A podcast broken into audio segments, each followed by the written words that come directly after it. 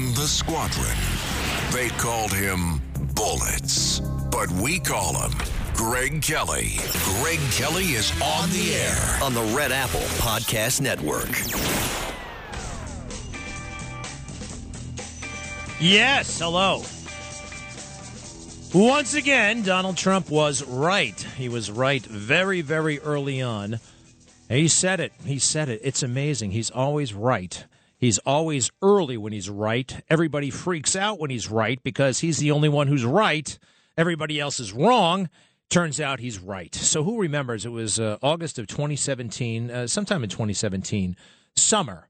I remember where I was. I was, uh, well, I was actually swimming in a pool and somebody had the radio on, and there was a press conference for uh, Donald Trump in the aftermath of Charlottesville. Remember that horrible thing that happened? There was a big race riot down there, and um, although not all of it was, here's what they were debating: the Confederate statues, right?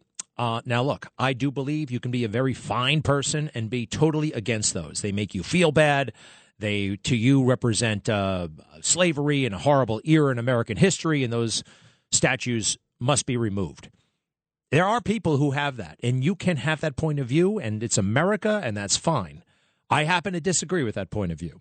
I think we have to preserve our history. We should not erase it. If we ignore it, we are doomed to repeat it. Didn't somebody say that once?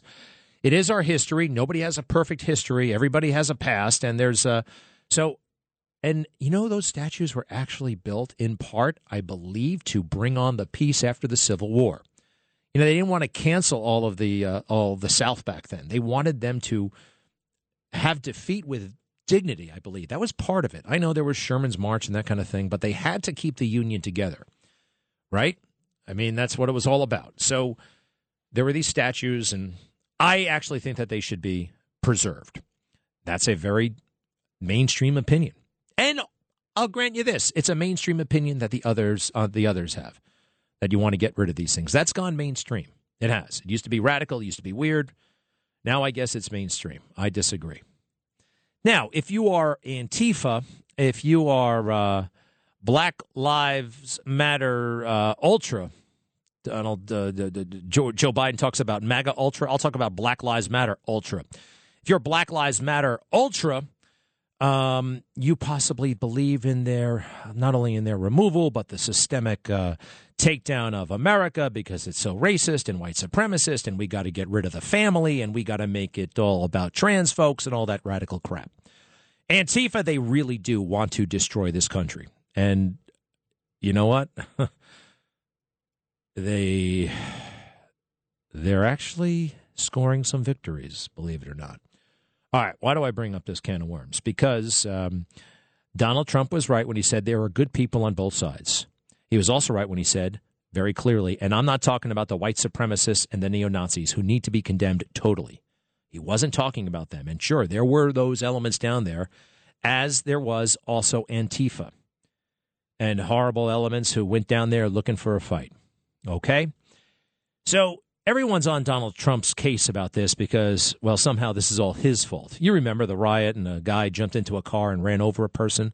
Horrible, horrible. I think her name was Heather Heyer. Don't remember the name of the guy who did it, allegedly. Has he ever been convicted? I don't know what's going on with that case. I guess he was a white supremacist, although I don't even know his name. I don't know much about the case. And, and you know what? I'm trusting the governor less and the government less and less. So let's uh, let's take the fake news narrative, okay? Let's let's accept it for a moment. It was white supremacists who jumped in that car. You know, Trump condemned the whole thing totally, but they kept on, you know, just pushing him and pushing him and pushing him and and finally he was like, "Look, you guys want to take apart our entire country." Now this is a good country. I mean, you can be for the preservation of these statues and be a good person. Lots of people hold that view. Doesn't mean they're racist, doesn't mean they're white supremacist. And he said something very interesting. He said, Look, do you like Thomas Jefferson? Because Thomas Jefferson had slaves. What about George Washington? Because George Washington was a major slaveholder. And he was. He was. It's true. Absolutely was a major slaveholder. And uh, Mount Vernon, I think it was mostly, it was like he had hundreds of slaves working for him. So where are we? How do you like, how do you like George Washington. Well, it's finally happened. It's finally happened. They want to cancel George Washington. Now, the Washington Post, which not too long ago was not insane, not an insane newspaper. When did it start really going off the deep end? Uh, when they got a bad case of Trump derangement syndrome. So on their opinion editorial page, they have this from Caleb Francois. He is a senior at George Washington University. Now, this isn't the, in the student newspaper, folks. This is in the Washington Post. Heads up. Washington Post, you may have to change your name if this kid gets his way. Last year, George Washington University's Cloyd Heck Marvin Center, named for a segregationist, was renamed the University Student Center in response to student calls for a name change. The name change streamlined with calls for racial justice in a modern era in which students across the country are demanding change. As our nation's history of slavery, Jim Crow, redlining, and other discriminatory policies toward African Americans has never been fully addressed or atoned for, these pleas for racial justice are a reflection of a shifting paradigm in American politics in which compromise and intolerance are no longer an option. Interesting. Compromise. Comp- compromise is no longer an option. How's that? Compromise. Can't compromise, huh? It's going to be an interesting country if these kids get their way, huh? No compromise. The renaming of the University Student Center falls short in addressing the main issues of, yes, systemic racism and inequality still present on the campus. Now, a couple of things about George Washington University. It's a great school. Um, I understand Alec Baldwin went there. I don't think he had a problem going there. He wasn't really worked up about uh, about slaves, was he? No. I think Bill Barr actually went to George Washington University. All right, people have been going there for a long time, no problem. Ronald Reagan, after the attempted assassination, they brought him to the emergency room at George Washington University Hospital. They saved his life there. But, oh yes, all these people were oblivious and blind to the racism at GW. Happens to be a big party school, by the way. Racism has always been a problem at GW. At the university's founding in 1821, enrollment was restricted to white men. I don't believe it. Oh my God. 1821, by the way, before the Civil War. Washington, D.C. is basically a southern city, by the way, but okay. In 1954, then University President Marvin employed numerous efforts to preserve segregation, arguing for a homogeneous group of white students. In 1987, black students organized to demand more visibility in a predominantly black city where black students were outnumbered by huge majorities. This is all well and good. You can do, you know. Today, with black enrollment at about 10%, black students on campus continue to struggle for community. Yeah, this is where the it's the easiest thing in the world to sit back and count. Count the color of faces. It's the easiest thing in the world to do. It's unproductive. It's dishonest. It makes you feel good. Some of these folks, the liberal, oh, yeah, yeah, I counted 10, 10%, just 10% black. Well, dig a little bit deeper and maybe try to figure out why that is. A systemic racism. Okay, dig a little bit deeper. Or maybe don't get that deep. Maybe just listen to what Barack Obama said on Father's Day. Know what I mean? I'm talking about fathers sticking around in the black community. If we had a full and open conversation about that, we wouldn't be having a ridiculous conversation about this renaming George Washington University. And by the way, if they get their way with this, you know what's next? Renaming the Washington Monument, renaming, um, well, renaming Washington, D.C. And not only renaming Washington, D.C., you got to get rid of the Constitution because you know all those white men who were involved in that. And while we're at it, let's get rid of the Bible. After all, there are slaves throughout the Bible. Slaves. Yeah. Joseph was a slave. Uh, was it, what, what was Moses' situation?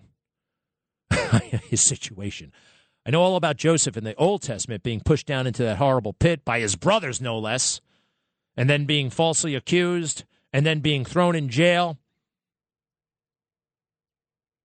But God trusted him, and he trusted God. Today, with black enrollment at 10%, black students on campus continue to struggle for community. Despite alleged efforts by administration to enhance diversity, the admissions office continues to fail to ensure a student body with adequate minority representation. Black professorship also remains low, especially in the university's international affairs program. Limited black professors teaching African and African American courses and the continued neglect of black academia and black professorship create a campus culture in which European studies and white perspectives are favored over black perspectives. No African languages are taught at the university, and calls for reforms are often ignored. Often ignored. Often ignored? Is that true? Uh, lately, I noticed that um, anybody in management who happens to be white capitulates and folds and does whatever the woke mob seems to want. Maybe you guys haven't been vocal enough. And maybe you're just kind of lobbing this crap to the university, uh, to the to the Washington Post. Go in there and confront the university professor. He'll give you whatever you want. I promise you. These problems are rooted in systemic racism, institutional inequality, and white supremacy. Yeah, there we go. There are at least four ways the university could achieve progress. Okay. Decolonized university curriculum. Now, what the hell does that mean? I think it means a de emphasis on uh, great literature. That's kind of what it means. You know, all those crummy books written by old white men, old dead white men. They love saying that on campus. Yeah, Shakespeare. Although I got to grant you, I'm not really into Shakespeare. Um, I'm talking about that this morning. I had no idea. I still have no idea. I know he was talented. I know he was great. Uh, but it's lost on me. Go figure. Uh, let's see. Decolonized university curriculum, increased black enrollment, the renaming of the university, and the selection of an African American president. Oh, I just breezed right by that. The renaming of the university and the selection of an African American president. Now, good luck with the. Uh, y- y- again, just okay. Oh, we got a white guy. We need a black guy. People are people. People are people. They're capable of great things and very bad things. And they're competing impulses. White people have that. Black people have that. Asian people have that. There's a real movement here that says, okay, as soon as we get a black person in charge, everything's going to be fine. No, you're not. No. There are narcissists and lunatics who are black, and there are narcissists and lunatics who are white. I've met, actually, a couple, white and black. Don't think I've met any Asians like that. Just happens to be. I know they're out there too. In the university's 200 year history, GW has never had an African American president, blah, blah, blah, blah, blah, blah, blah, blah, blah, blah, blah, blah, blah. The controversial Winston Churchill Library must go. the Winston Churchill Library. One of the greatest leaders of the 20th century, one of the most learned men who ever lived. We got to get rid of that because he was a person of his time. Hmm? This is the. Um, you want to live in this country like this? Do you want to live in fear of the of the woke mob? You got to keep your eye on this one. It's this is the way it starts. George Washington University is first, then Washington D.C., then our Constitution, then our Bible, and it can happen very, very fast. And we can't, we cannot let them succeed. Stay with me. Wyndham Hotels and Resorts makes travel possible for all. Whether it's the long haulers looking for a great cup of coffee, a roomier rest for the on a whim road trippers, or a place to make summer memories with the whole family. No matter who you are, where you're going, or why, with 24 trusted brands to choose from like La Quinta, Days Inn, and Super 8, your Wyndham is waiting. Get the lowest price at wyndhamhotels.com. Restrictions apply. Visit website for more details. Greg Kelly. on the Red Apple Podcast Network.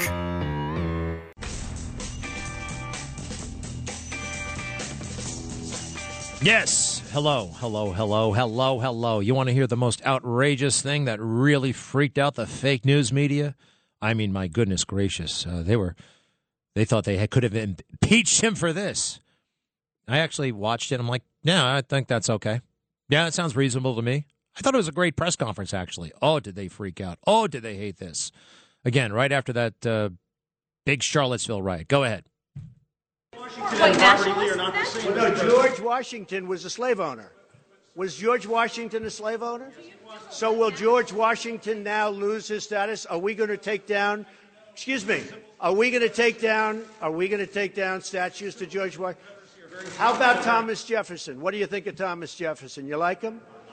Okay, good. Are we going to take down the statue because he was a major slave owner? Now we're going to take down his statue. So you know what? It's fine. you're changing history, you're changing culture, and you had people, and I'm not talking about the neo Nazis and the white nationalists, because they should be condemned totally. But you had many people in that group other than neo Nazis and white nationalists, okay?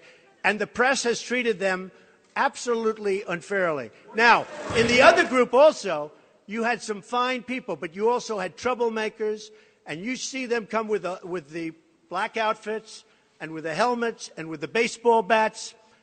You got a, you had a lot of bad you had a lot of bad people in the other group too. Never again will we have somebody like him, unless we have him again.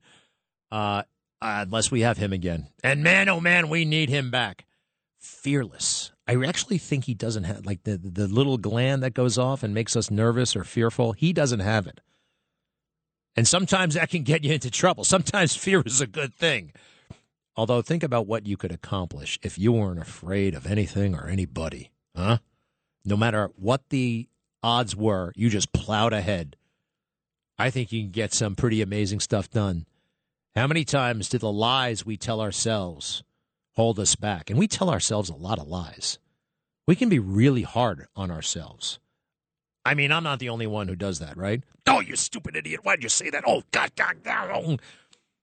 I mean, to this day, I relive moments in my life. Like, I can't believe I, am so embarrassed. Oh, why did I do that? Such a stupid idiot. Things I would never say about anybody else, but we say them about ourselves. Isn't that interesting, actually? The people we are closest to, ourselves, of course, but family and friends. Sometimes we're the worst to them. We kiss everybody else's ass except the people who love us the most, right? That's, uh, there's something I think wrong with that. All right. Uh, Mary has something to say. Mary, you're in Manhattan. Hi, Mary. Thank you for letting me speak, and thank you for all the service you do for our country. But you made a mistake about George Washington. Goodbye, Mary. I'm not interested. I'm only kidding. What did I say about George Washington that was wrong? Oh, well, he was a major slaveholder. Yeah. Uh, holder. He married Martha Custis. So? The, the estate and the slaves belonged to Martha. So, what George Washington said was that upon his death, he wished the slaves to be freed, and he actually left them money in his will. So, wait a second. The, I don't think I said anything wrong. You're saying that they weren't George Washington's slaves, they were Martha's? That I am not finished. He proceed, he died before Martha. I don't know what happened after that. Well, uh, Mary, Mary, Mary, Mary, no, excuse me, Mary. Hey, Mary, I'm going to put you on hold for a little no, bit. you're not going to. All right, goodbye, on. Mary. Goodbye. Wow, I've never seen anybody like that. You're going to shut up and let me finish. Mary, you got to have a little bit of give and take.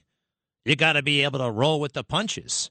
You don't just call up in here and just bulldoze your way through. By the way, if you think I was wrong, you happen to think Trump was wrong.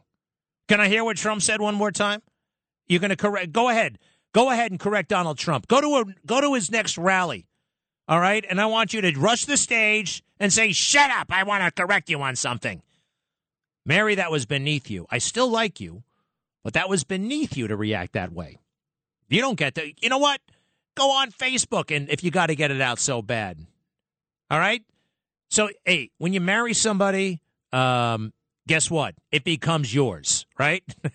you think, um, you think we're woke and independent now? Try getting divorced. We're very, very traditional, okay? Uh, we're very traditional in this country. But when you're married, the assets are considered one, right?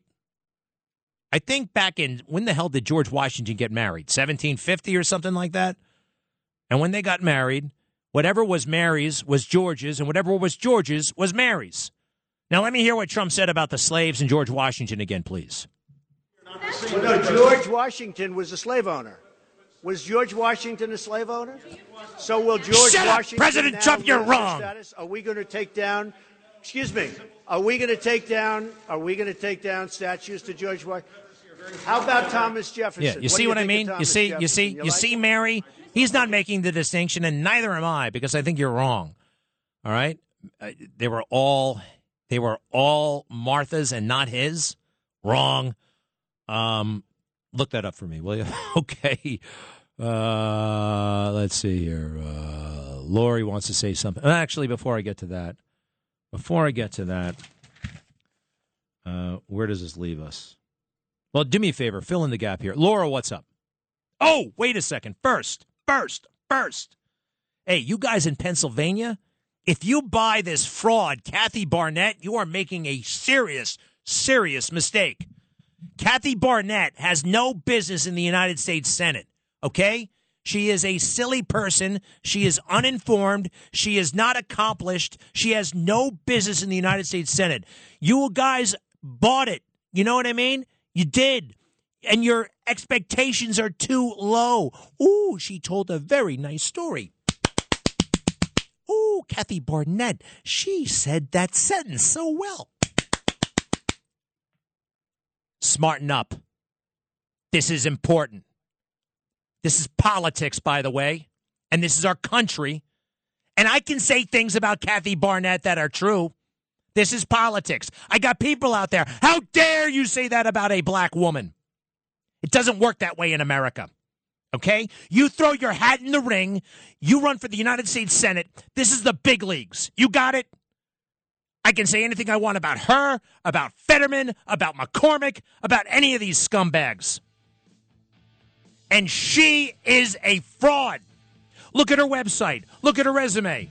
Mom, congratulations. Uh, that is a big job.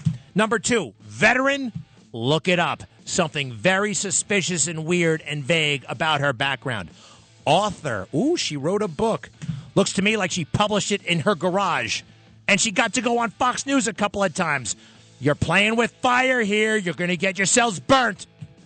Greg Kelly, entertaining and informative. on the Red Apple Podcast Network. Hey, I'm looking at Rick Scott, senator from Florida. Joe Biden, he's from Florida. He said yesterday that he's from Wisconsin. Uh, Joe was really bad yesterday. Listen, I got to wrap up on this uh, Pennsylvania Senate thing. The United States Senate seat is up for grabs. That guy, Pat Toomey, is uh, retiring. On the Democrat side, it's probably going to be Fetterman. He's the lieutenant governor. He's this really weird guy. He's like six foot eight inches tall. He's been living in the attic of a YMCA for the past 20 years. Uh, somehow he became the lieutenant governor. He went from small town mayor to the lieutenant governor of the state. He goes around wearing a a shirt, like a work shirt. Um, you know, like the janitors wear. Uh, I was a janitor, by the way, for two years uh, at Emigrant Savings Bank, and I had a shirt like this. It was uh, it was a blue work shirt, and they would used to put our names in script. You know, often the names were like Jake, um, Rusty, uh, Sal, uh, but my, there was mine, Greg, in script, always in script. But he does not have his name in script. He just has the work shirt. It's very Mao Tongue weird.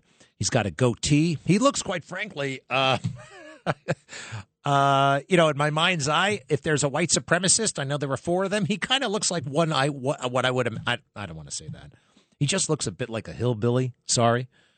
Um, and there are great hillbillies out there, and you know, I know you guys. You make fun of the city slickers all the time. I was in the Marine Corps for nine years. You know, for nine years, I think I met two Marines from New York. Every Marine I worked with was from either Wisconsin, South Carolina, or Arizona. That's it. There was no. Just that, that's the way it worked. Y'all from New York, huh? Hmm. That was boy. That was suspicious. But anyway, we overcame our differences, and that's one of the great things about the military. You know, everybody comes together from all walks of life. Not anymore, though. Not anymore. General Milley wants everybody to uh, look out for uh, how you look, what skin color you are, and treat people differently. It's a real crying shame. It's so harmful to the military. It's so anti American, this point of view. All right, back to the Senate. Fetterman, it could be, who's the other guy? Connor Lamb. Oh, he was a Marine. Too wimpy, though. You can be a Marine and a wimp. I knew plenty of them. Um, it looks like it's going to be Fetterman. There's another guy named Kenyatta. I think he's, who knows? I don't really care. But it looks like um, it should be a Republican year. On the Republican side, who do we have? Well, we have our favorite, our Trump endorsed Dr. Mehmet Oz. The guy is a genius. I mean, and all that schooling and all that expertise. A guy who can open up a chest, fix your heart, and then close it, and you're on your way. I'm sorry, that's that's incredible. and didn't go to some fly by night uh, medical school in uh, the Caribbean. He went to Columbia. He went to the University of Pennsylvania. He went to Harvard. All right? He knows this stuff. He has expertise. And to know that stuff, to be good at it, you got to be good at a lot of things. Your mind is amazing. His mind is amazing. I met him first in 2007, I think. And I do remember the first time I, I met him. I was like, this is a great man. You know that great gets thrown around a lot. This is a great man, capable of great things. So he is uh, he's running. I think he's going to win. He's got a he's got a race on his hands. Now McCormick is a hedge fund guy. Nobody likes him. Uh, swamp guy uh, in with George W. Bush and that crowd, probably all up for the Iraq War. Hey, isn't this great? Go after the weapons of mass destruction, except there were none. What does he bring to the table? Hedge fund stuff. What are those hedge fund guys good at? Uh, making money for themselves, they always win. They always win. But he's really good at sending jobs to China. I actually saw some video of him saying that he would like to live in Hong Kong. He'd like to live in Hong Kong and stay there. Well, once you lose Dave McCormick, that can be arranged. You got the money. What the hell? Go. You can do whatever you want. Why do we give these guys? They actually, here's where their ego gets out of control. They think they're worth the money. They actually think they deserve $75 million a year. Hey, there's one hedge fund guy who made a billion dollars in one year. I don't like those guys. All right. I don't like them with their fleeces. I don't like them with their. I don't. Now, there are great Wall Street men, too. There are. We need these financiers, okay? And they are the most philanthropic people in the world. Some of them. A few of them. But not Dave. And not his uh, Mrs. McCormick. What's her deal? Dina. And I'm sorry, why are you picking on his wife? Well, they just got married for one, two years ago. Both got divorced, and they found each other at the White House. And but she's going around. She's a Goldman Sachs banker, and she's playing hardball left and right. She's threatening people. If you don't support my husband, you're in trouble with Goldman. Really bad stuff going on with her. And then McCormick actually has the, I guess, the bigotry to call into question Oz's patriotism. Can't seem to get over the fact that Oz's parents were from Turkey. There's nothing wrong with that. What's wrong is being upset by that, is thinking that that's suspicious. That's wrong. And that takes us to Kathy Barnette. Now, who's Kathy Barnette? Uh, literally nobody. Nobody knows anything about her. Nobody can find out anything about her. I know a few things about her. Number one, she's a pretend conservative. Now, quite frankly, her claim to fame is that she is a black woman conservative. But I saw some stuff today, and quite frankly, she didn't sound very conservative to me. Sounds like uh, sounds like she wants to uh, become a, the Black Lives Matter chapter president for uh, Pittsburgh or wherever she lives, lives in Pennsylvania. Can I hear a little bit of Kathy uh, Kathy Barnette, candidate for the United States Senate in Pennsylvania, Republican side? Great big phony fraud. Don't fall for it, Pennsylvania. Don't fall for it. This is accurate. She said this stuff. Go ahead in broad daylight. It's just absolutely reprehensible.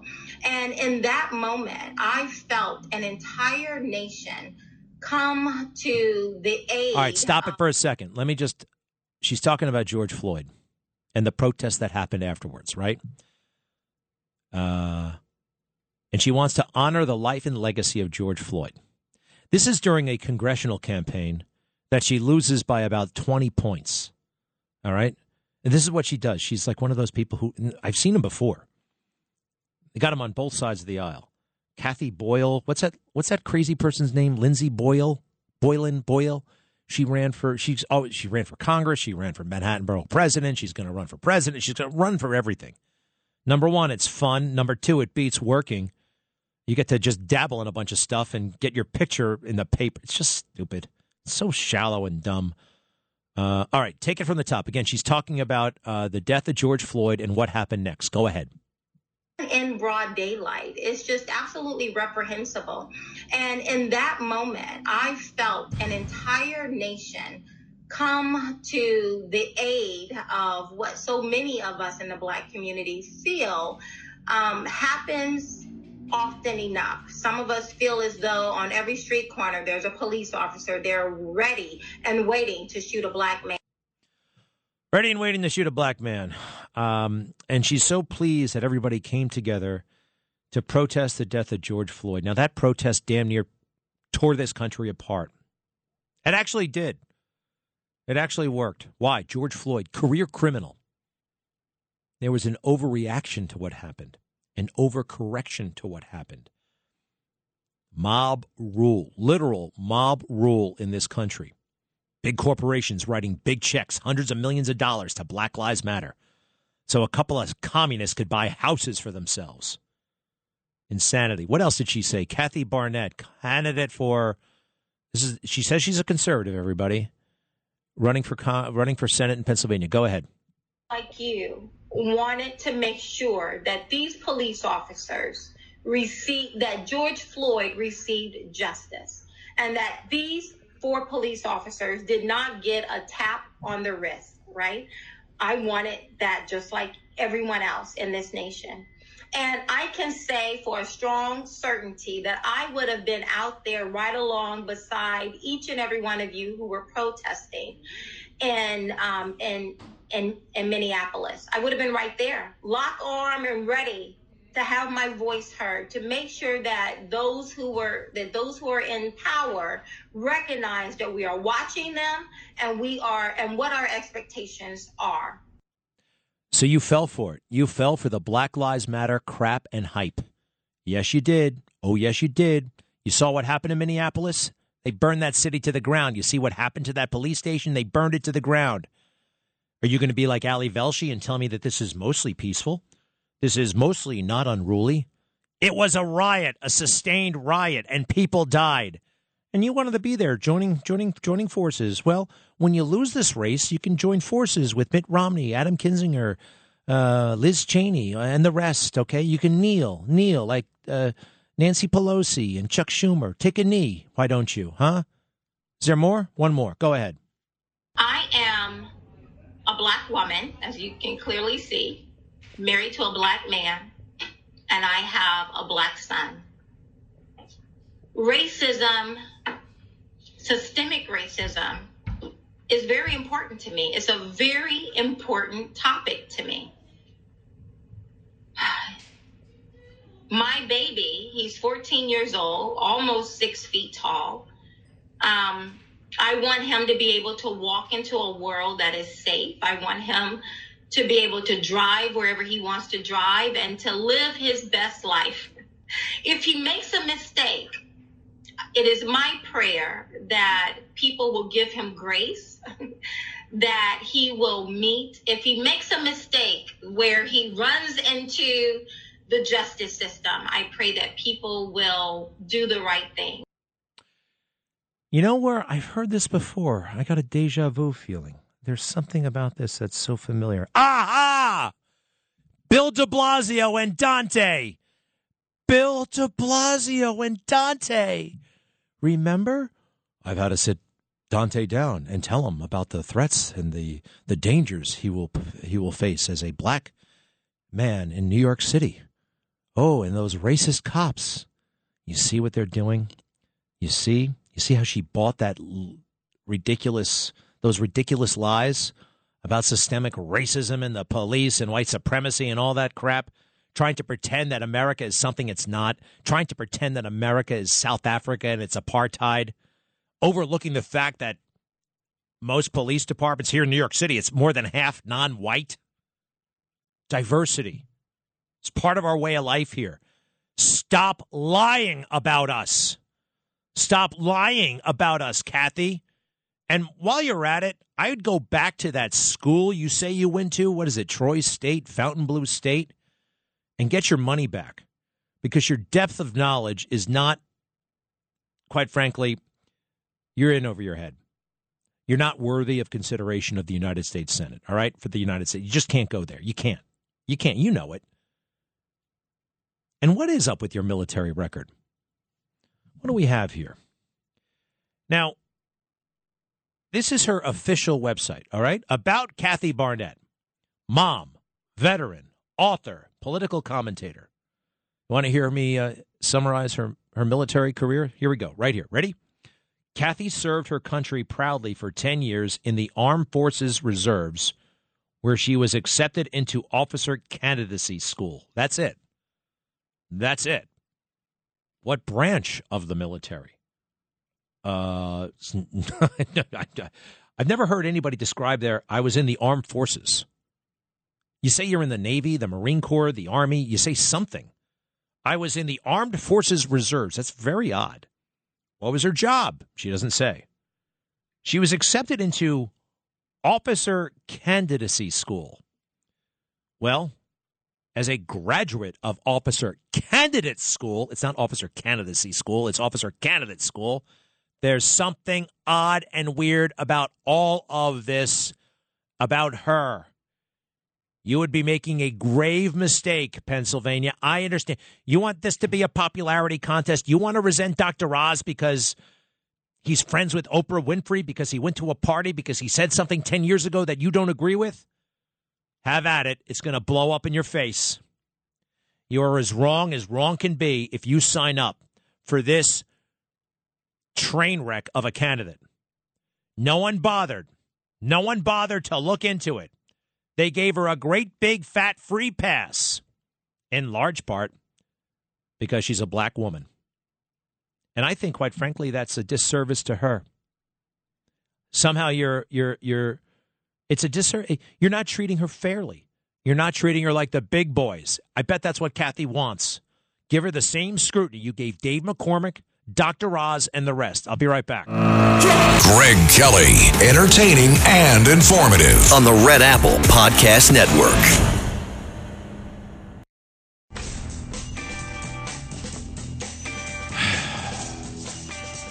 All right, enough about Pennsylvania. Do I want to? That was a lot. All right, I think I'm over it. I think I'm over it. Am I over it? I'm over it. One more thing. Hey, what was that show? Columbo. Nobody talks about Columbo anymore. Uh, what happened with that? Ah, this is good. This is good.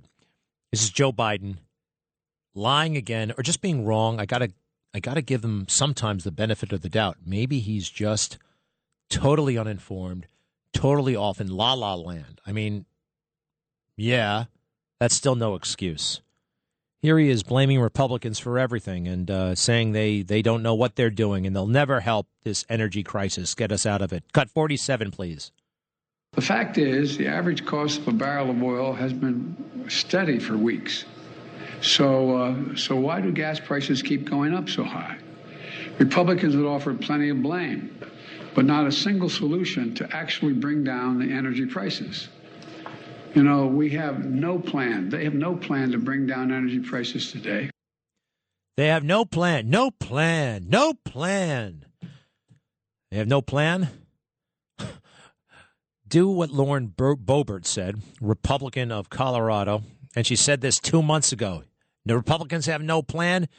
Here's your plan. Just do exactly what she says. Cut 48.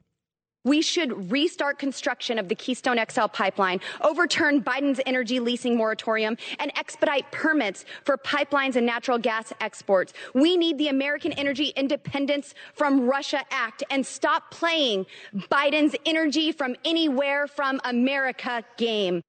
That's pretty specific. Wasn't she great? Lauren Boebert. I've met her once. She is amazing. Uh, totally amazing. Hey, I want to tell Mary in Manhattan um, if you call back um, and you're nice, I'll hear you out. But if you start yelling at me, I mean, only I can do that shop jack stuff. All right? Not you. But call back if you want. Uh, wait a second. Laura in Pennsylvania, yes? Yes? Hi, thank you, thank you, thank you, thank you. Hey, you're in Pennsylvania. What are you, what are you going to do? What's uh, what's your plan here?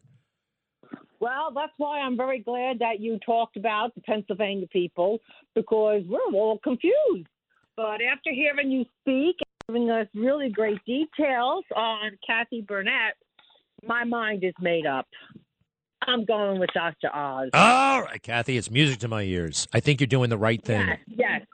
And I, I and I thank you for today's show because uh, all this uh, racism nonsense is nonsense. It's it's I've had it. I've, I'm angry. I'm angry because I used to live in the projects, and we all used to be family. And then they used to put people from other boroughs into the projects, and then they brought their racism against white people. And then the cops would come and they and they didn't want to do anything to the the culprits uh, because they were afraid.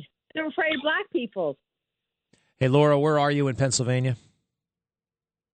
Oh, I'm in Bushkill. Where is that? What is that? That's uh, you know where Fernwood is. No, sorry. You know, you know where the Bushkill Falls. Hey, forgive is? me. I, I, like- I for, well, no, I don't know where that is either. I know where Okay, you uh, know- beautiful Mount know Airy where- Lodge is. eh, you know where um. Oh God, Suffolk. They have the fair. Oh yeah, Jersey? oh yeah, oh sure, yeah. Okay, I'm about an hour into Pennsylvania from there. From there. There are people, I love this, who commute to New York City from Pennsylvania. That's one hell of a commute. Uh, but It it's, it's interesting. Montauk is further away from, farther away, further, farther. I always get that messed up Mhm, from. Manhattan than uh, Mhm. than the border of Pennsylvania uh, with New Jersey. That's interesting. Hey, Laura, I appreciate the call so much. Yes, I, I, this is too important. Uh, This is too important. Kathy Barnette, you know, she's cute. She makes a, you know, has a couple of interesting anecdotes, but she's not ready. And she is the Democrats' big hope here. Dr. Oz is Trump endorsed. He is a man of character. I know him.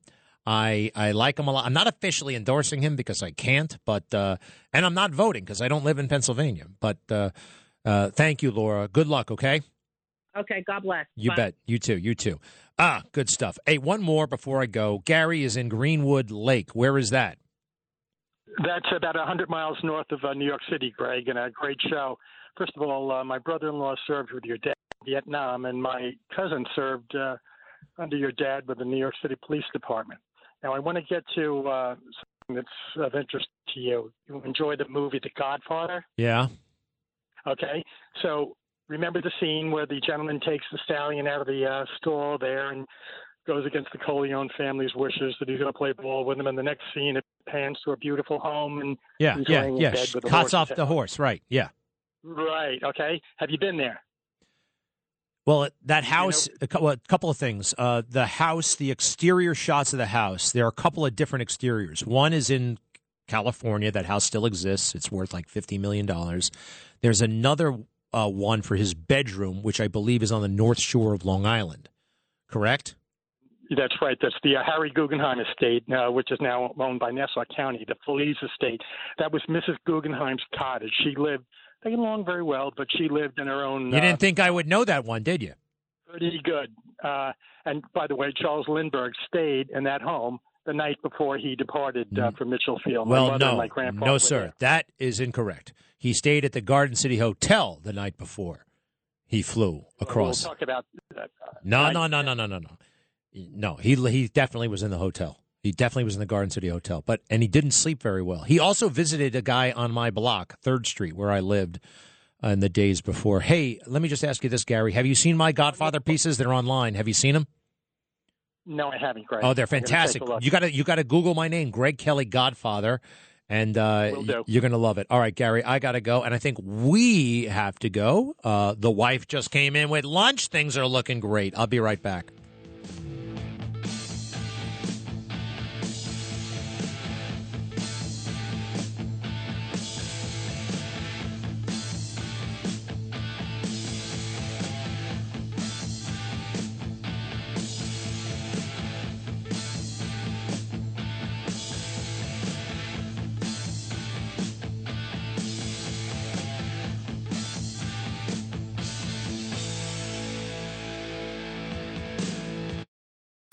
Greg Kelly. Kelly. on the Red Apple Podcast Network.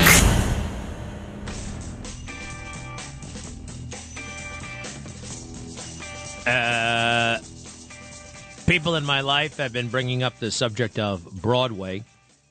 It's time to go back to Broadway. Um, I mean, I'm all for it and all. It's a big moneymaker for the city. It's um, it's great, and I want all those guys to have their jobs. I want the the orchestra. I want the usher. I want the guy who sells the uh, candy that's uh, so expensive. I want I want everybody to be working, and I I appreciate the arts, even though I don't engage with them very often. I'm talking about the performing arts. Uh, walking in, and watching them on stage. Hey, have you noticed nobody, but nobody is going to the movies anymore? I got to say, the best play I've ever seen was worse, not as good as the worst movie I've ever seen. Know what I mean? I would take a movie over a play any day. I have no idea. 10 seconds in, I have no idea what they're talking about. I never have any idea what they're singing about. Forget it. There was only one musical I liked Planet of the Apes, the musical. I hate every ape I see, from chimpanzee to chimpanzee. No, you'll never make a monkey out of me. Let me think. Oh my God, I was wrong. It was Earth all along. uh, Planet of the Apes, the musical. Now, I would see that. Oh, I would love to see that. I take it back. I did see The King and I once, and that was like that was like a movie on stage. I couldn't believe it. That was like really good. Look, anyway, I want the Broadway community to thrive. I'm just not going to go and sit in your tiny seats, and I'm certainly not going to have Patti LuPone yell at me. So somebody goes to see her show. Hey, what show is she in anyway? Patti LuPone. Who cares? It's some the company or company, company. Uh, so I guess after the show is over, they stick around for Q and A because you just really want to a- ask these actors and actresses. Tell me why you accepted this role. Uh, what is it about this character that really drew you in? Ever notice that all the questions are always the same? Any celebrity sits for an interview, it's always the same. And nobody cares about the stuff that they're asking. But anyway, so somebody is in the audience, and I guess she's not wearing a mask, Patti LuPone. She cannot wear a mask because she's Patti LuPone and she's on stage. And she's sitting right next to a woman, by the way, fellow cast member in the show Company, whatever that is. But Patti LuPone spots a person in the audience whose mask is just below the nose. And uh, she she becomes irate. Go ahead. That's why you're in the theater. That is the rule. If you don't want to follow the rule, get the f- Who do you think you are that you do not respect the people that are sitting around you? Pay your salary. You pay your salary. Chris Harper pays my salary. Who do you think you are? Just put your mask over your nose. We have worked really hard. Ma'am, whoever you are in the audience, I love you. You hear what she said? I pay your salary. I'm a patron. And she's like, that my producer pays my salary. Well, he'd have no show, the producer. He'd have one more failure on Broadway if it wasn't for that maskless woman, okay? Who wasn't even maskless. She just had it below her nose, like everybody, by the way. And Patti LuPone, guess what? These stupid diapers we're wearing over our face so you feel secure, they don't work. Only the N95 mask works. You want to wear one of those? Believe me, you don't. The asbestos removal guys, they wear those things. The rest of us are wearing these dopey little cloth things that don't work. Everybody knows it. It's a charade. And you know what's really offensive here also? The clapping from the audience. You go, Patti. You go. You tell her off. You know, celebrities, they really do have, uh, you know, latitude to do whatever the hell they, especially on the left. I mean, how many times did we see Alec Baldwin confront people in the street, say horrible things to them? I mean, horrible, vicious things. But he was to the left, so it was okay. And in the end, somebody got shot.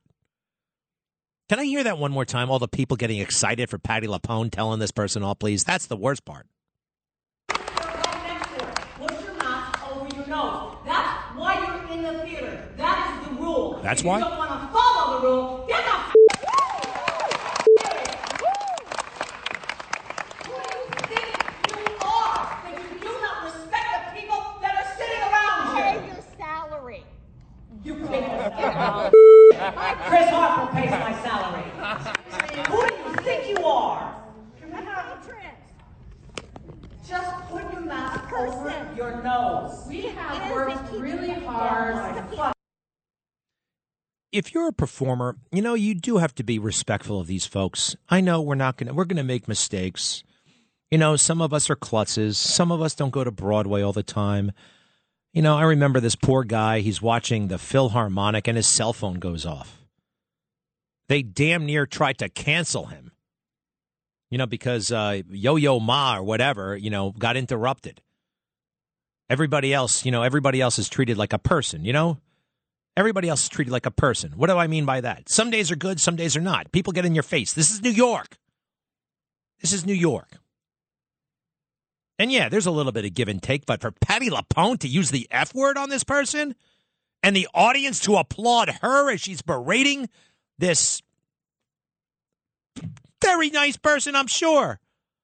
Give her a break. Not wearing the mask over her nose. I told you I'm never wearing one of those dumb things again. Ever. Ever. What's the name of the show again? Companion? Company. Get me tickets to see Company. Get me the best, best seats you can. Front row. As soon as the curtain goes up, off comes my mask. I'll wear the mask just to get in. Okay? It's like a military operation. And then whammo, it comes off. Yes, Patti LuPone. What? I can't hear you. F me? F you. How dare you? Oh, that would be fun. Oh, I can't wait. Is Broadway open tonight? Yeah, Wednesday. They they they they take one night a week off. I'll say this for the Broadway crew: they work their asses off. Two shows a night. I think it's six days a week or something like that. They get Mondays off. Imagine that having Monday off. Big deal. Monday. Monday. Party down. It's Monday. I used to have Monday and Tuesday off. The, the good thing about having Monday off was you had a, uh, what do you call it? Uh, it? You didn't get the Sunday night blues. Although, quite frankly, I never get the Sunday night blues anymore. Mostly because, quite frankly, I, well, I've been working on my relationship with God. And when you get things right with him, and I'm always working on them, you know, I really am, and I'm just, but you realize that all those, you know, I used to see a psychiatrist. I used to see him all the time, this, that, and the other thing. And once I finally got into the Word of God, no disrespect to the psychologists and the psychiatrists out there, but you got nothing on God. I mean, you know what I mean? He's just, it's just that he can straighten you out more than anybody else. And speaking of God and getting things straightened out, I think that Joe Biden, you should reevaluate your life and get on your knees and, quite frankly, pray for forgiveness. I'm serious. You, you, you have some big dime issues, and you're in complete denial about everything, it seems to me. Lying becomes so easy, is has been so easy your entire life. That's how we got to know you. That's how we first got to know you what did Maya Angelou say? Never forget who someone tells you they are. Something along those lines. Uh, cut 54, please. I know the families all across America are hurting because of inflation. I understand what it feels like. I come from a family where when the when the price of gas or food went up, we felt it. It was a discussion at the kitchen table. Big fat lie, by the way. Hey, Joe Biden was no blue collar kid. He always pushes that lie because he thinks it plays well in the sticks. Folks, in Garden City, by the way, and I'm about to take a phone call regarding Garden City in a moment, but Garden City, Long Island, a very affluent town. Guess who lived there for a while? Joe Biden. Oh, yeah, Joe Biden lived there. Hey, guess who had a new car for every date with a girl in high school? Joe Biden. Why? Because his father ran the dealership. Joe Biden was a big boy in Wilmington. I mean, a big man. And um, yeah, that's a lot of fake news about his heart and his luck. He always tells the story, and it's a BS story. When he was six years old, his father lost his job. And the first thing the father does is go upstairs to tell little Joey about it. Now, mm, I have kids, and I got to tell you, um, that's just not the first person you're going to, especially if they're six, right? No, you're not going to go and he's been trying to he's been cashing in on this ever since. Uh, all right, we got that. Hey, just remember this: if you're good enough, if you're skilled enough to get on some government website and apply for a program, you're probably good enough and skilled enough to not need the program to begin with. Now, Joe's latest, uh, silliest idea is free internet for basically everybody who makes under what fifty thousand dollars a year so you can watch Netflix without any problem. Is that what we really need? You know, there's a digital divide. Not like the way you think. The smart people are getting offline, are turning off their phones and walking away. The dumb people, and I'm sorry, too often, often, not always, but plenty of times, poor people are going all in digitally and getting hooked on these stupid, depraved apps. Gosh, can you imagine? When when did you actually have to walk up to a person, strike up a conversation, show some human decency, show some smarts, show some dexterity mentally? I'm talking about hitting on somebody, by the way, at a bar or anywhere else. You had to do it in person. Now you meet on an app. And after about uh, three seconds of politeness, you want to know uh, what are you down for? You down for this? You down for that? You up for this? You up for that? How do you like this? I like that too. All right, let me see a picture. Yeah. Oh, all right. Take a look at this picture. Yeah. Mm-hmm. All right, let's go. Where are you? Okay. Well, they're not all like that. uh, a lot of people say, you know, I'm not here for that. I'm I'm here to meet somebody. That's the way you have to do it these days. All right, where the hell was I going with this? Uh, uh, wait, I had something to say. Uh, Steve Portnoy, no, no, no, questions. Uh, well, do me a favor, play this. It's about Joe Biden's dad, and it's another thing where I don't believe him. Cut 63. I'll never forget getting knocked out when I was in fifth grade, and my dad walking out and said, Get up, get up, get up. Unless something's broken, get up. Well, I think that's what sports tells you. You just get up. You get up. But my dad would say, every time you get knocked down, just get up, Joey. Get up. My dad said just one thing. When you get knocked down, get up. Just get up. Get up. Get up. Get up. Get. It's not. Exp- it's not inspiring somehow. Somehow, once again, I don't believe you, Joe. Give me a moment. Greg Kelly on the Red Apple Podcast Network.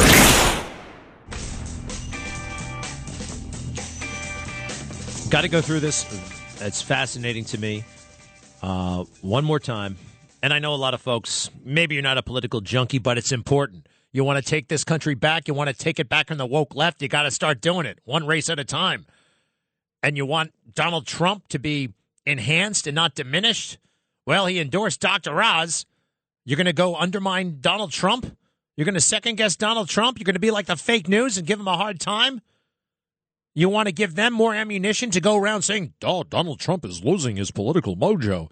If you elect somebody like Kathy Barnette, you want that to happen?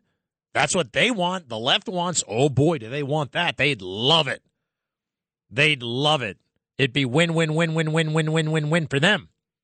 Number one, Kathy Barnette will go down in flames to Fetterman in November. Absolutely, positively, absolutely no doubt about it because unlike the fake news now, who's helping her and not vetting her, hands off approach for a lot of reasons. One of them, by the way, is the Eric Adams uh, matter. A lot of reporters, if they happen to be white, feel very, very uh, uncomfortable questioning people who, as they say, don't look like them. Yeah, that's that's that's kind of that's in a weird way racist in and of itself. Everybody you got to treat everybody the same. They vetted Dr. Oz. They vetted Dr. They vetted McCormick. They vetted Bartos. They vetted all these guys, talking to their high school teachers, looking for dirt, except Kathy, except Kathy Barnette. Kathy Barnette running for the uh, Republican nomination in the United States uh, for the United States Senate over there in Pennsylvania. And give me a moment. I saw something. This is from the Washington Examiner. Have you noticed the Examiner? It's actually very good. Um, Great stuff in there. All right, so let me uh, let me go through it. Um, mm, start about it starts a kind of a boring conversation about the uh, gubernatorial candidate you'd never heard of. So let me. Oh shoot! There comes an ad, a pop up ad. Here we go. Um. Oh, Trump and the Club for Growth. There's a there's a okay. Here we go. The question is, who is Kathy Barnette, and why is the Club for Growth supporting her? Actually, we already know why the Club for Growth is supporting her. Yeah, they got some sort of beef with Trump and they're all up in arms, but forget them for a moment. But who is she? The answers are not simple. I'm reading from the Washington Examiner, very interesting piece by uh, Selena Zito, or Zito, sorry about that. Uh, the question is, who is Barnette? Uh, a series of questions asked both verbally and in text message with her campaign manager about her background for a story that was supposed to be a profile went unanswered, with the exception of one, but that was too vague. When asked about her military service, the answer was Kathy noted basic training was Fort Dix Army Reserves. Traditionally, in interviews with other military veterans, the first piece of information that is supplied to a reporter is a copy of the candidate's DD 214 form, a standard form issued when one retires or separates from the military. The other questions for her were no different or pressing when I questioned Dr. Oz in our interview on the road uh, in Greensburg months ago for an expansive profile piece in the Washington Examiner magazine, an interview that required two follow up phone calls to get all the details. Now, were they any more pressing than what I asked McCormick in interviews for a profile I did of him over the past few months? They were not. Nor Oh gosh, it keeps on popping up with these silly ads and stuff like that. Give me a second. Okay.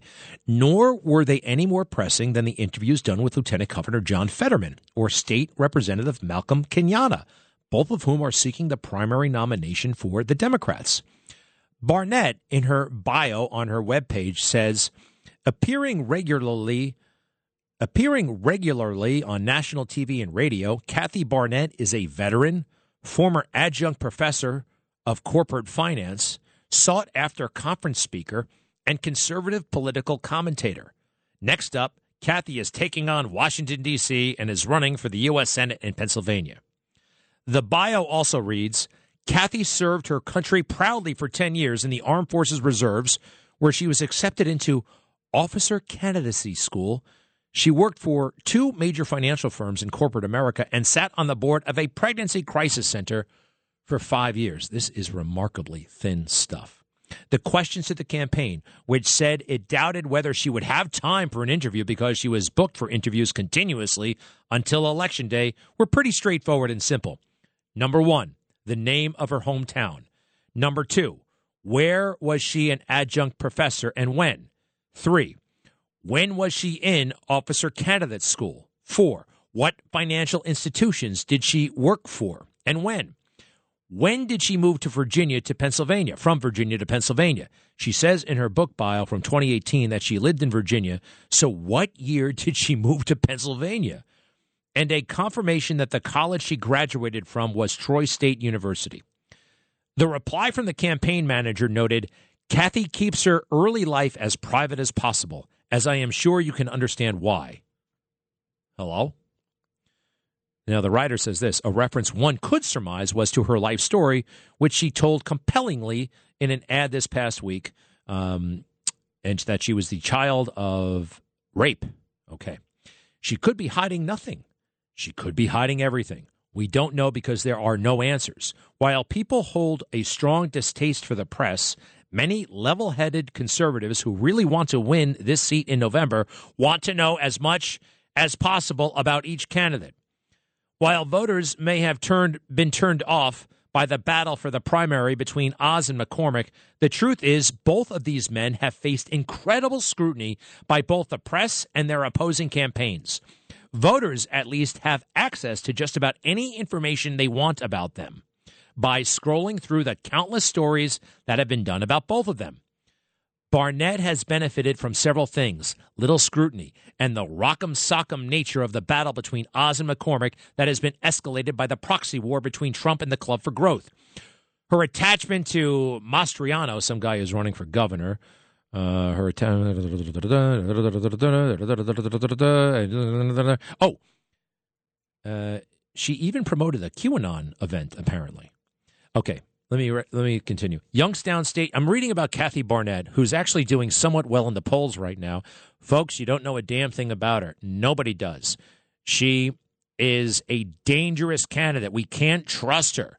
All right. She just lamented that she wasn't uh, in Minneapolis uh, when George Floyd died. She would have been marching with everybody. Youngstown State University political science professor Paul Sracic says Barnette has also taken better advantage of Justice Alito's draft opinion than her opponents. This abortion thing put her front and center. The problem is her resume, it is very thin to say the least. What do we have on our hands? Another Obama? right? Came out of nowhere. But by the way, at least some of his story checked out. Hers doesn't. Don't forget. Be right back. Greg Kelly on the Red Apple Podcast Network.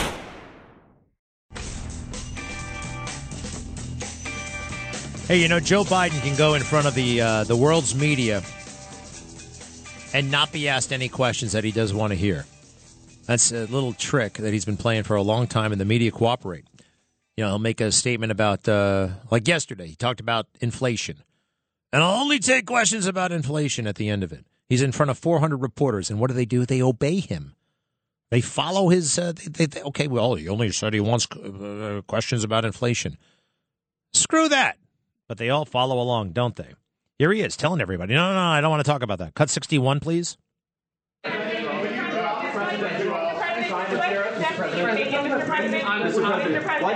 you're going to ask me about what I spoke about, You can ask me about what I spoke about. And then they all say, okay, they asked a bunch of questions about inflation. Hey, what about the laptop? Okay, you can say whatever you want. I can say whatever I want. Member of the press, right? Why the hell are you letting this guy walk all over you? Whatever happened to all your big talk about searching for truth?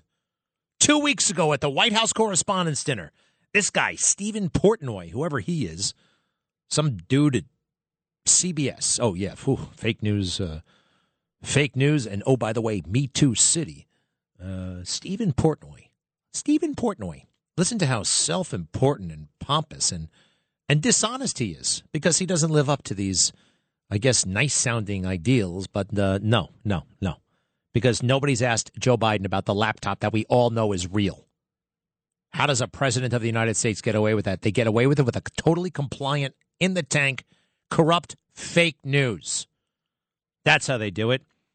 Although they pretend, they pretend there's something else. Cut 62. To gird our democracy, we reporters believe that in the United States, no man or woman who holds or seeks power is above being questioned.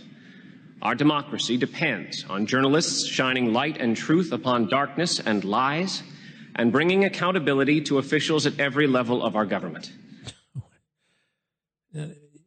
Now, what makes Steven Portnoy so special? Number one, he's clearly not living up to any of that stuff.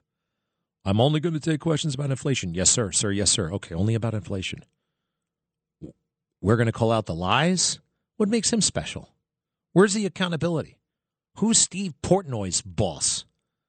At least with these politicians, you know, we're kind of in charge, roughly, loosely. We can donate money, we can vote, we can not vote. We have a greater stake in this than these guys. Because what's Steven Portnoy worried about? The truth? Lies? No. He's worried about Steven Portnoy and his career. And his career apparently is enhanced by playing by the ground rules of Joe Biden. I'm only going to take questions on this comment on this topic. Incredibly unfair. And incredibly, I guess they're fooling themselves, you know? They really do. Hey, just remember this. That Roe v. Wade thing that happened, you know, it looks like it's on the way out. Now, for us who believe that life begins at the moment of conception, this is great news, but it seems like for the left, it's even better news because people like uh, Lori Lightfoot, they don't have to do. They were doing very little work to begin with. Now they can do even less work. Uh, Lori Lightfoot, go ahead. Cut sixty six. She's the mayor of Chicago, and she's supposed to. What, what, what, what a mayor supposed to be worried about? Public safety, cleaning the streets, right? Um, you know, just running things. But this is where her head is. Cut sixty six. As a woman of color, um, as a, a lesbian, it's important to me that diversity is put front and center. Wow.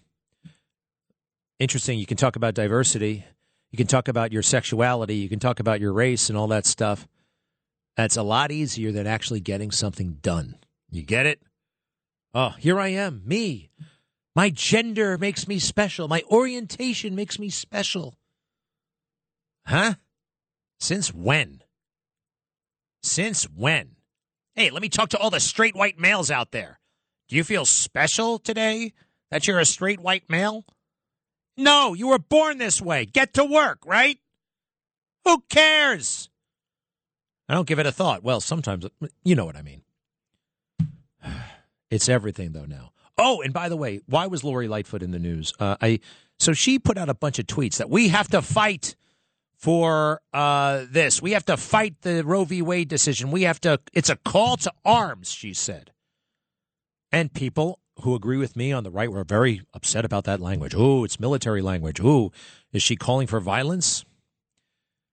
Look, I didn't like it when they played that game with us. I'm not going to play it with her. I'm going to give her the benefit of the doubt. All right. I don't think she's calling for riots. And maybe she is. But I'm not going to go around like the left does. Oh, you said the word fight. Oh, that's wrong. This is what they try to get Trump on. Remember the, the speech that he gave on January 6th? Totally fine. Yeah, a couple of times he said, You got to fight for hell for your country. You got to fight like hell. Of course you do. I could show you 90,000 times that Hillary Clinton and Joe Biden said fight like hell. Thing is, they never mean it. They just, it's just, it sounds nice on the campaign trail. Anyway, this is from the, uh, the impeachment trial of Donald Trump. And they actually try to get him in trouble for saying the word fight on January 6th. This is, um, this is some congresswoman from the left, one of the impeachment managers. Remember this nonsense? You know, Washington is always focused on something that's not important right before something important happens. They're running around wetting their pants about the horns guy and a broken window, and COVID is right around the corner. But no, government, yeah, no, this is too much fun. You get yourself on TV for four hours saying this kind of junk. Cut 67. One of President Trump's key defenses focus on what he said for a few seconds, 15 minutes into the speech. I know that everyone here will soon be marching over to the Capitol building to peacefully and patriotically make your voices heard.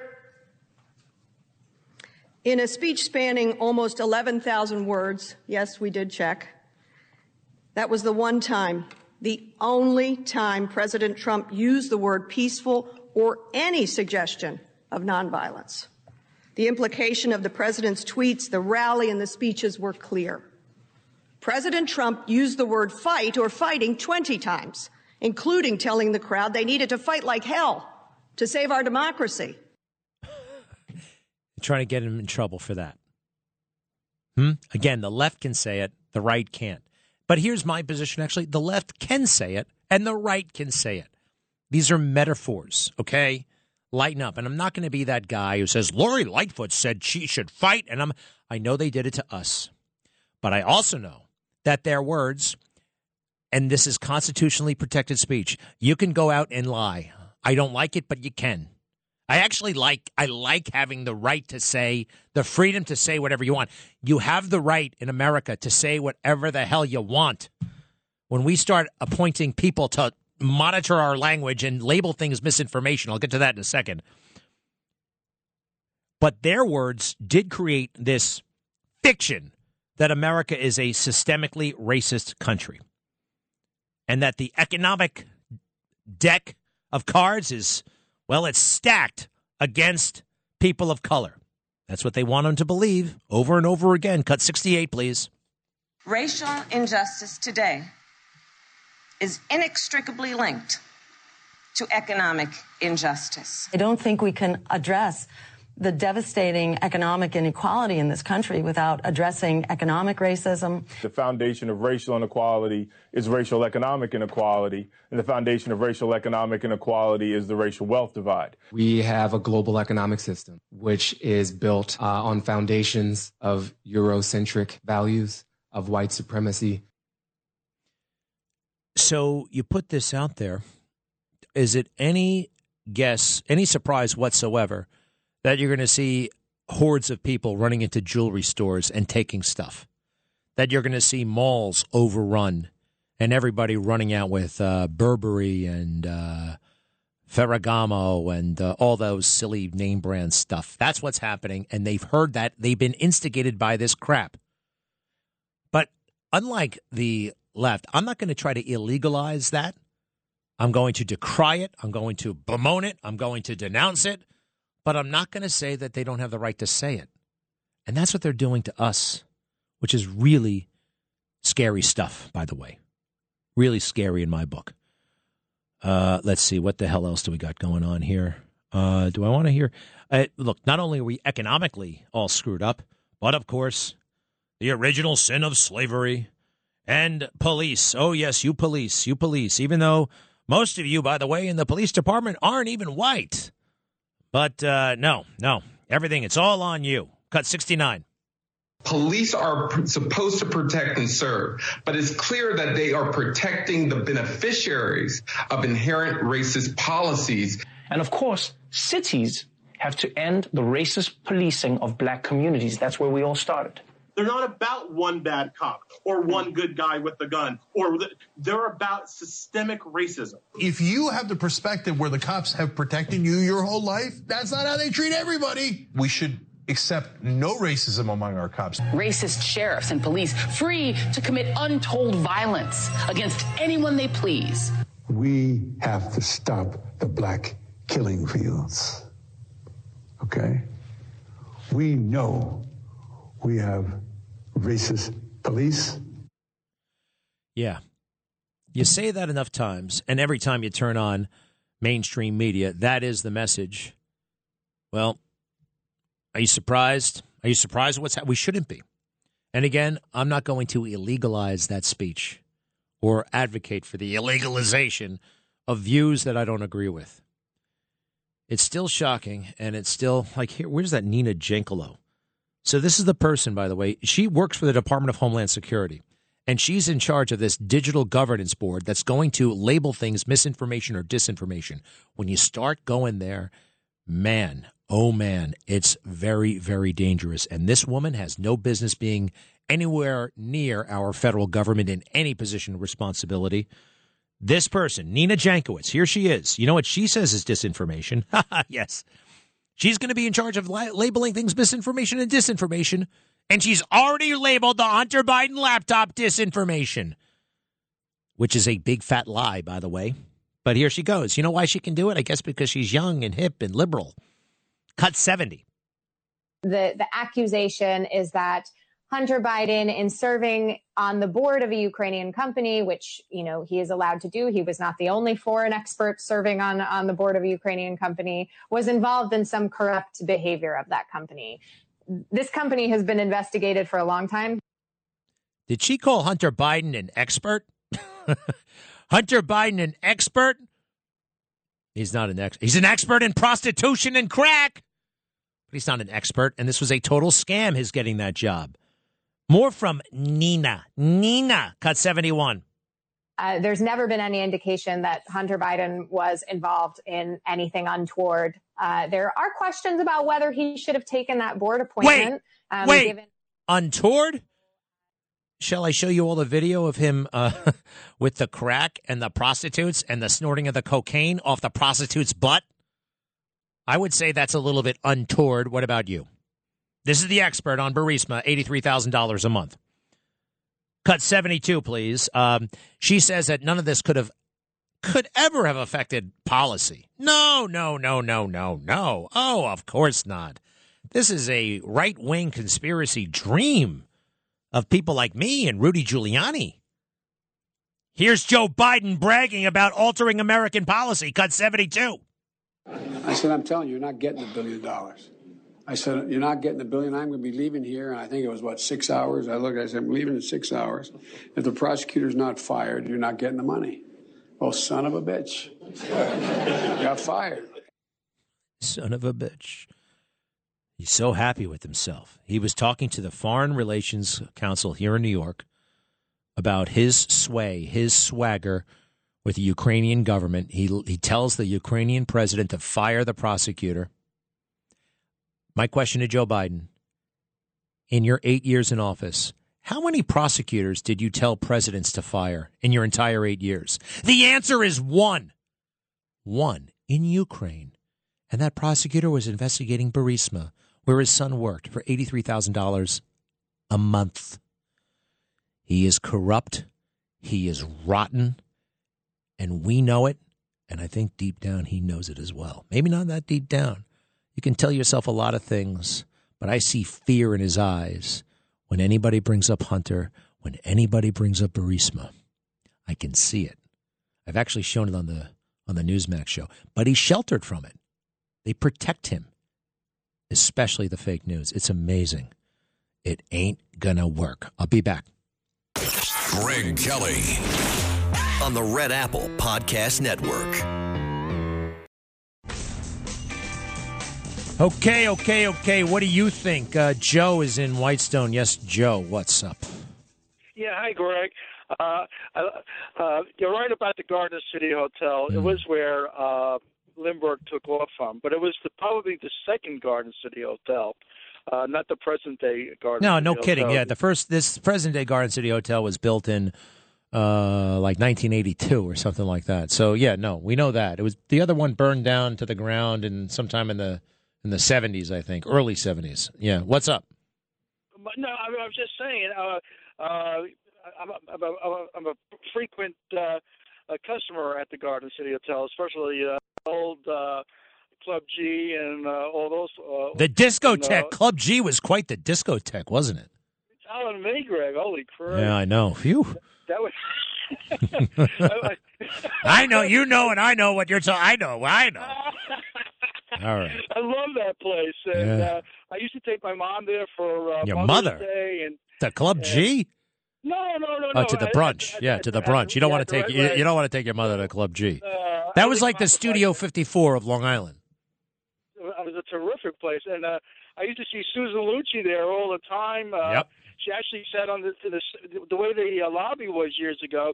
The the dining part was really outside on the lobby, and it was a really long stretch of seats. And uh, Susan Lucci's uh, family with Helmut uh, sat next to us, and uh, Yeah. my father would always run into Susan Lucci at the old. Uh, Yeah. I guess it was Bloomingdale's across the street there, but I love Garden City. Oh yeah, it's a great town, great town. And Susan Lucci, wow. I mean, my goodness gracious, she's in her 70s and she just looks like she's 22. I mean, it's incredible. I've never seen anything like it. I, mean, I I don't mean to sound out of order here, but let's face it, that's there's something really great going on there. And we're sorry that Helmut, by the way, died a few uh, couple of months ago. It's really that was uh, bad news, but it happens in life, and he led a great life and a great couple there. Hey, thanks, buddy. Uh, Paul is in Dutchess County. Uh, yes, sir. Uh, hey, Greg. Uh, two things about uh, Kathy Barnette's alleged military service. Yeah. Um, one, she puts herself out as a Armed Forces Reserve, 10 years proudly served veteran. You do not get veteran status as a reservist unless you do 180 days of active duty training. I'm sorry, active duty service, not for training. So she would have to have been deployed somewhere. So now, wait, wait, wait. Hold go? on, hold on a second. I mean, um, first of all, I'm as skeptical as you are about her military service. I do believe you can call yourself a veteran after serving. Let's say you do one week in a month, two weeks a year. You can call yourself a veteran. I'm not going to quibble with that. I'm a veteran. You can say you're a veteran of the National Guard. I have no, I have no beef with that, and I think it's, you know, I, I hear what you're saying. I, it sounds true, but I'm not gonna I'm not gonna make a big deal out of that. If she's in the National Guard, she can call herself a veteran. But you know, was she dishonorably discharged? Was she court-martialed? What the hell happened when she was in the military? Nobody seems to know. Do you know what I mean, though, about what you just said? Well, yeah, I mean, I get that, but the, the military doesn't classify it that way. You don't get veterans benefits unless You don't. do A lot of people don't get veterans benefits. You serve four years. I don't think you know. You don't necessarily. Look, I'm going to get veterans benefits. Uh, well, I get them. I get some of them now. I'm going to get more when I turn 60. I'm going to get a pension someday. But actually, you know what? That's a good point. I should check that out. Uh, you have that in writing, Paul? I could, I could get it for you in writing. Well. I could find it too. Um, I'll, let me hunt it down. What else did you notice about our website? Well, she has a whole lot of pictures of her with a lot of different people, but again, 10 years service, not one picture of her in uniform. I found one of her in uniform. It's a very odd picture, and it looks like it was taken in 1980. And it doesn't look like her. And by the way, her name is not Barnette on it, it's Bullock. Now, I think that might have been her maiden name, but it's very strange. As you mentioned, 10 years service, one picture. There's something. There's something kind of strange about all this. What, give me another observation. That's all I got. That's, Well, that's those are good. Those are good. carefully. And just do me a favor, repeat what you said about the veteran thing in 180 days. Say that again. The um, military puts it for reservists, uh, I guess National Guard too, you have to do 180 days um, active duty service, not for training. So if you get deployed to like when they when they had um Okay, but that's for veteran. Okay, that's for benefits. That's for benefits. I still believe you can call yourself a veteran if you sign up. Is that does that make sense? It sounds reasonable. I, I'm not disagreeing with that. Yeah, but I just know but it- from, what, uh, from if you get orders like, like when they um, Desert Storm, they were giving orders for 179 days. They would cut it just short of that 180 day mark, and that was, I believe, the reason. I'm for going it. to check it out, Paul. It's an interesting point. Thank you very much. Uh, uh, oh, we're almost out of time. Let's see here. Who's been on hold the longest? Uh, there are two. I'm going to try to get to you both. Pat in Matawan. Hi there, Greg. Good afternoon. And please, I want to say thank you for making it real. I'd like to discuss Pinocchio. All these stories that we've been told, these lies, these fabrications, we only have people like you who can bring the truth to light. And I want to thank you for that. I'm trying, Pat. I am trying. It's funny. It's all around us. I don't know why so many people are reluctant. Are reluctant to go there. And again, they were horrified by President Trump. They should have studied him and learned from him. You know what I mean? I just I think he I was inspired by him. It could have been I could have been one of the sheep and been horrified. Oh my god, I can't believe he said this. Ah. Shut up and listen. We'll never ever ever have anything like this again. Learn as much as you can. Hey, I thank you Pat very very much. I got Sandra in New Jersey. Hi Sandra. Finally got to talk to you. Do you remember me? My mom, Dee from Brooklyn, and Mark Simone, and my mother passed away. Oh my gosh, yes, of course. Uh, Sandra and your mom B and your brother That's Dave. Yeah. That's right. That's right. Oh, you're the And best. I talk to Mark Simone very often because he has a schedule with you. I went through ten songs on my piano, which thank God I could do that while I'm listening to the news. And I finally Well, I'll be looking for you. from now on, Sandra. I know who you are. I know about B, and she was a great person. So we'll be looking for you. So what's up? Oh, the music is going on. So say something nice. Oh no! Oh, no. Um, uh, I listened to Laura Ingraham last night, and I was brokenhearted. She had on Kathy Burnett or Barnette, and she was promoting her and, and, and saying negative stuff about um, Dr. Oz. I know, I know. Look, she was she she was conned. She's been conned by Kathy Barnette. Folks in Pennsylvania, don't fall for the con. Sandra, thank you. Keep in touch. My best to your brother, and may B rest in peace. A wonderful woman. See you tomorrow. Traffic jams, tailgating, pileups. Ugh, the joys of driving. How could it get worse? The federal government wants to have a say in what you drive. That's right. The Biden administration's EPA is pushing mandates that would ban two out of every three vehicles on the road today. Don't let Washington become your backseat driver. Protect the freedom of driving your way. Visit EnergyCitizens.org. Paid for by the American Petroleum Institute.